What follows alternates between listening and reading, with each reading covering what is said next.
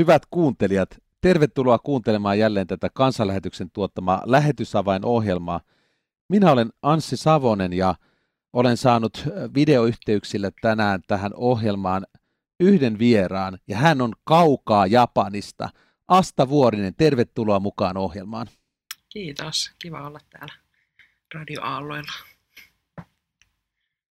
Meillä on Astan kanssa aiheena tänään muutokset Japanissa. Asta on kansanlähetyksen lähetystyöntekijä ja aina kun sanon tuon Jille alkavan maan nimen eli Japani, niin minullakin herää tunteita. Olenhan ollut siellä äh, aikanaan lähetystyössä perheeni kanssa ja, ja on ilo saada sinut Asta tänään tähän ohjelmaan. Muistan, kun tulimme 2014 Japanista Suomeen ja Hämeenlinnassa pidin lähetystilaisuutta, niin siellä oli nuori nainen Asta Vuorinen kuuntelemassa korvat höröllä äh, lähetystilaisuutta Häme, Hämeenlinnan Keitaalla, kansanlähetyksen Keitaalla siellä ja silloin en tiedä, tiesitkö sinä jo, että löydät itsesi Japanista, mutta minä en sitä vielä tuolloin arvannut, mutta olen iloinut, kun olen nähnyt tätä matkaa.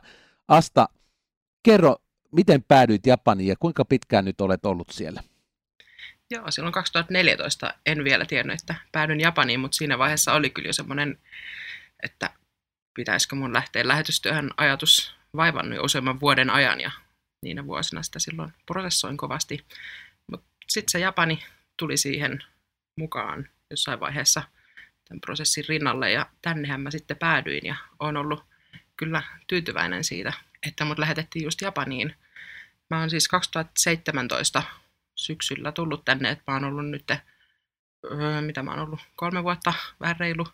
Eli tämän vuoden loppuun asti kestää tämä mun ensimmäinen työkausi täällä. Ja tota noin, niin pari vuotta mä olin ensin kielikoulussa ja nyt sitten noin puolitoista vuotta on ollut täällä Hatkoopen seurakunnassa töissä. Mutta koko tämän ajan melkein on ollut tämä pandemiatilanne päällä, että ei ole vielä niin kuin nähnyt ihan sellaista oikeasti todellista seurakuntatyötä, että koko ajan on ollut vähän tämmöistä poikkeusaikaa, mikä on sitten haastanut. Et muutoksia on ollut koko ajan ihan niin kuin kirjaimellisesti pitänyt aina päivittää, että no ei olekaan tätä vittua, että koitetaan ensi kuussa uudestaan. Lähetystyön tekee elämä on normaalistikin jatkuvaa muutosta ja nyt olette saaneet maistaa tota koronatilannetta siellä Japanin työalueella. Se asia, mikä ei ole selvästikään muuttunut, on se, että Japanin läheteillä on ainakin ensimmäinen työkausi tosi pitkä, että sullakin tulee semmoinen melkein neljä ja puoli vuotta ja, ja semmoista se on aikaisemminkin ollut. Tässä meillä on siis aiheena, että muutokset Japanissa. Mikä muu on muuttunut tässä sinun ensimmäisellä työkaudella, kun tuo koronatilanne tullut päälle? Mitä mu- muita muutoksia havaitset oma, oma, oma kokemuksen kautta? No, ensimmäisenä tulee mieleen tämä meidän niin työalueen lähettikokoonpano, että kaikki jotka oli silloin täällä, kun mä tulin, niin no, melkein jo lähtenyt sitten kotimaan jaksolle Suomeen ja syystä tai toisesta jäänyt sitten sinne, että Palmut on nyt sitten tänä kesänä palaamassa kotimaan jaksolle ja sitten siinä vaiheessa kentälle jää enää pelkästään ensimmäisen työkauden lähettäjä. Et minä olen täällä sitten seniori, kun on ollut jo useamman vuoden ja viime vuoden puolella saatiin kaksi perhettä Japaniin, joten kolmen lähettiyksikön voimin ollaan sitten täällä. Se on niin kuin uusi tilanne, että on vaan niin kuin ensimmäisen työkauden lähetystyöntekijöitä työalueella. En tiedä milloin Japanissa on viimeksi ollut sellainen tilanne, mutta se haastaa tietysti sitten täällä monella tavalla. Joo, mielenkiintoisessa tilanteessa elätte. Silloin kun itse olen tullut Japaniin, niin oli, oli vielä tätä ihan alkuperäistä sukupolvea, tätä 70-luvun lähettäjä Japanissa, ja hetkellisesti meitä oli jopa, jopa 17 lähetystyöntekijää yhtäaikaisesti kentällä. Siinä tapahtui sitten siirtymä, että nopeasti se notkahti siitä 17 niin kuin vuodessa parissa, se muuttui kuuteen lähettiin, että se on ollut nyt viimeiset kymmenen vuotta se aika normaali tilanne, semmoinen 6 ja 8 suurin piirtein lähettäjä Japanin työalueella. Kerro vähän, äh, Asta, minkälainen on nyt tällä hetkellä Länsi-Japanin Evlut-kirkon tilanne? Sehän on se meidän yhteistyökirkkomme, minkä kautta niin kuin kansanlähetys on tehnyt sitä Japanin työtä. Niin missä hapeessa Länsi-Japanin Evlut-kirkko on tällä hetkellä? No, nyt viime vuosien suurempana avauksena on ollut toi niin kuin nuorisotyön niin kuin rakentaminen. Et siinä on tällä hetkellä nyt yksi japanilainen työntekijä ja sitten on kolme lähetystyöntekijää siinä tiimissä. Et on tota, kansanlähetyksen lähetystyöntekijä Shuhei Yamakutsi on lähettinä, vaikka hänkin on japanilainen, mut, ja sitten on norjalaisia lähetystyöntekijöitä. Sen tiimin rakennustyö on nyt, niin kuin nyt käynnissä. Luulen, että se tulee myös lähivuosina olemaan sellainen, mihin mekin halutaan panostaa kansanlähetyksen puolelta. Se on ehkä semmoinen suurin muutos, mitä mä nyt osaan sanoa. Ja että muuten on sitten sellaista arkista pakerrusta ainakin niin kuin oma näkökulma, mitä on ollut ihan tuossa perusseurakuntatyössä mukana. Perusseurakuntatyö silloin, kun itse olen ollut Japanissa, niin, niin se oli, oli todella pienissä seurakunnissa uusien ihmisten tavoittamista ja, ja pienten seurakuntalaumojen hoitamista ja, ja, ja uskovien tukemista heidän, heidän elämässään.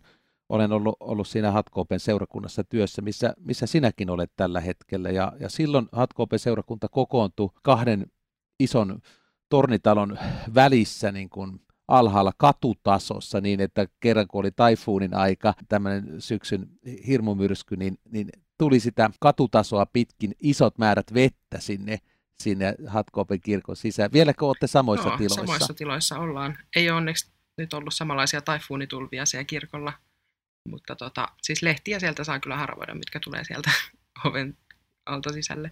Mutta siis samassa tilassa ollaan ja tota, suunnilleen samassa koko luokassa varmaan seurakuntakin.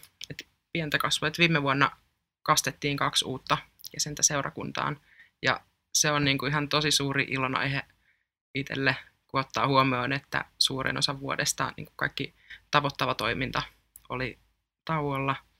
Ja no ihan koko vuotta ei ollut Jumalan palvelukset tauolla, mutta kuitenkin että osan vuodesta sentään. Niin, siis se on ollut huikeaa nähdä, että vaikka on jouduttu pistämään välillä ovet kiinni, niin Jumala on silti toiminut. Ja yhden vuoden aikana kaksi saatu kastettu, tai ei saatu kastettu, kaksi on tullut niin kuin uskoa ja kastettu se on tosi hyvin täällä Japanin luvuissa. Ihan, ihan mahtavaa tarttua tuohon, tuohon ilouutiseen, että kaksi ihmistä on kastettu Hatkopen seurakunnan yhteydessä. Pysytään hetki tässä teemassa. Silloin kun olin itse siellä Hatkopen seurakunnan pastorin tehtävässä, niin, niin mun rukous oli koko ajan, että Herra, lähetä tänne kirkolle semmoisia ihmisiä, joille joku joskus 10 tai 20 vuotta sitten kertonut evankeliumit, nämä niin kuin monet kymmenet ja sadat ihmiset, joille mä kerron tässä niin kuin nyt evankeliumia ekaa kertaa esimerkiksi Suomipiirin tai jonkun muun toiminnan kautta, niin ne ei todennäköisesti vielä niin kuin ensi kuussa ala käymään Jumalan palveluksi. Mä toivoin, että jostain Tokiosta tulisi ihminen, joka on siellä, siellä käynyt pyhäkoulua. Nyt tulisi meidän kirkon niin kuin sunnuntai Jumalan palvelukseen hatkoope, mutta mitä kautta nämä kaksi ihmistä oikein tulisit kirkon yhteyteen ja kastetuiksi? No Suomi on ollut kyllä vahva linkki heidänkin tarinoissaan. Että toinen heistä oli Suomen matkalla käynyt tuolla Helsingin tuomiokirkossa ja siellä kirkossa jotenkin sitten kokenut varmaan rauhan pyhähengen läsnäolo jotenkin sille, että hän oli sitten joka päivä uudestaan palannut sinne kirkkoon niin kauan kuin hän oli Suomessa sillä matkallaan. Se oli 2019 jouluna. Ja sitten kun hän palasi Japaniin, niin sitten hyvin pian alkoikin tämä pandemiatilanne ja hänelläkin sitten osittain joutui niin kuin lomautetuksi, että hänellä olisi yhtäkkiä aikaa. Ja hän sitten palasi siihen kokemukseen, mikä hän oli Suomessa ollut, ja hän rupesi lukea hengellistä kirjallisuutta ja kristittyjen japanilaisten tarinoita ja kuuntelee niin kuin kristillistä radio-ohjelmaa. Ja sen kautta sitten löysi myös Länsi-Japanin Neuvlut-kirkon nettisivuille ja sitten sieltä löysi Hatkoopen kirkon tiedot ja sitten kun meillä jatkuu Jumalan palvelukset kesätauon jälkeen, niin sitten hän tuli Jumalan palvelukseen ja alkoi käydä kirkossa ja alkoi sitten käydä syksyllä myös Suomi-piirissä ja tuli sitten niin kuin monelta taholta sitten siinä vaiheessa pääsi kuulemaan niin kuin Jumalan sanat siellä niin kuin Jumalan palveluksissa ja Suomi-piirissä ja muuten linkki oli siellä. En, entäs tämä toinen henkilö, joka kastettiin? Öö, Mikä tarina hänellä oli? ihan tarkkaan muista niitä alkuvaiheita, mutta hän kanssa äh, Suomi-piiri oli kyllä yksi linkki, minkä takia hän tuli sitten nimenomaan Hatkooven seurakuntaan. Ja sen mä muistan vahvasti, että sitten kun alkoi se ensimmäinen sulkutila täällä silloin 2020 keväällä, niin silloin hän ilmoitti, että hän haluaisi niin kuin kastekouluun. Ja se ei välttämättä olisi ollut ihan niin nopeasti mahdollista, mutta koska kaikki toiminta meni yhtäkkiä tauolle, niin sitten meidän pastorilla silloin tota, oli lähetystyöntekijä Jukka Kallioinen täällä seurakunnassa, niin sitten yhtäkkiä hänen kalenterinsa tyhjeni ja sitten hänellä oli aikaa alkaa pitää niin kuin yksityistä kastekoulua tälle rouvalle ja sitten kesällä viimeisessä Jumalan palveluksessa, missä Kalleiset oli mukana, niin silloin sitten Jukka sai vielä kastaa tämän rouvan. Silloin kun olen itse ollut Hatkoopessa työssä, niin siellä oli tämmöinen Hatto Kids äh, sunnuntain tämmöinen pyhäkoulu. Minkälainen lapsityön tilanne on? Kuvasit, että nuorisotyötä kehitetään kirkossa, mutta mikä on lapsityön tilanne meidän lähettien ää, toiminnoissa ja, ja kirkossa yleensä? Se on nyt mennyt oikeastaan sinne rukousaiheen listalle, että tällä hetkellä meillä ei käy yhtään lapsia seurakunnassa.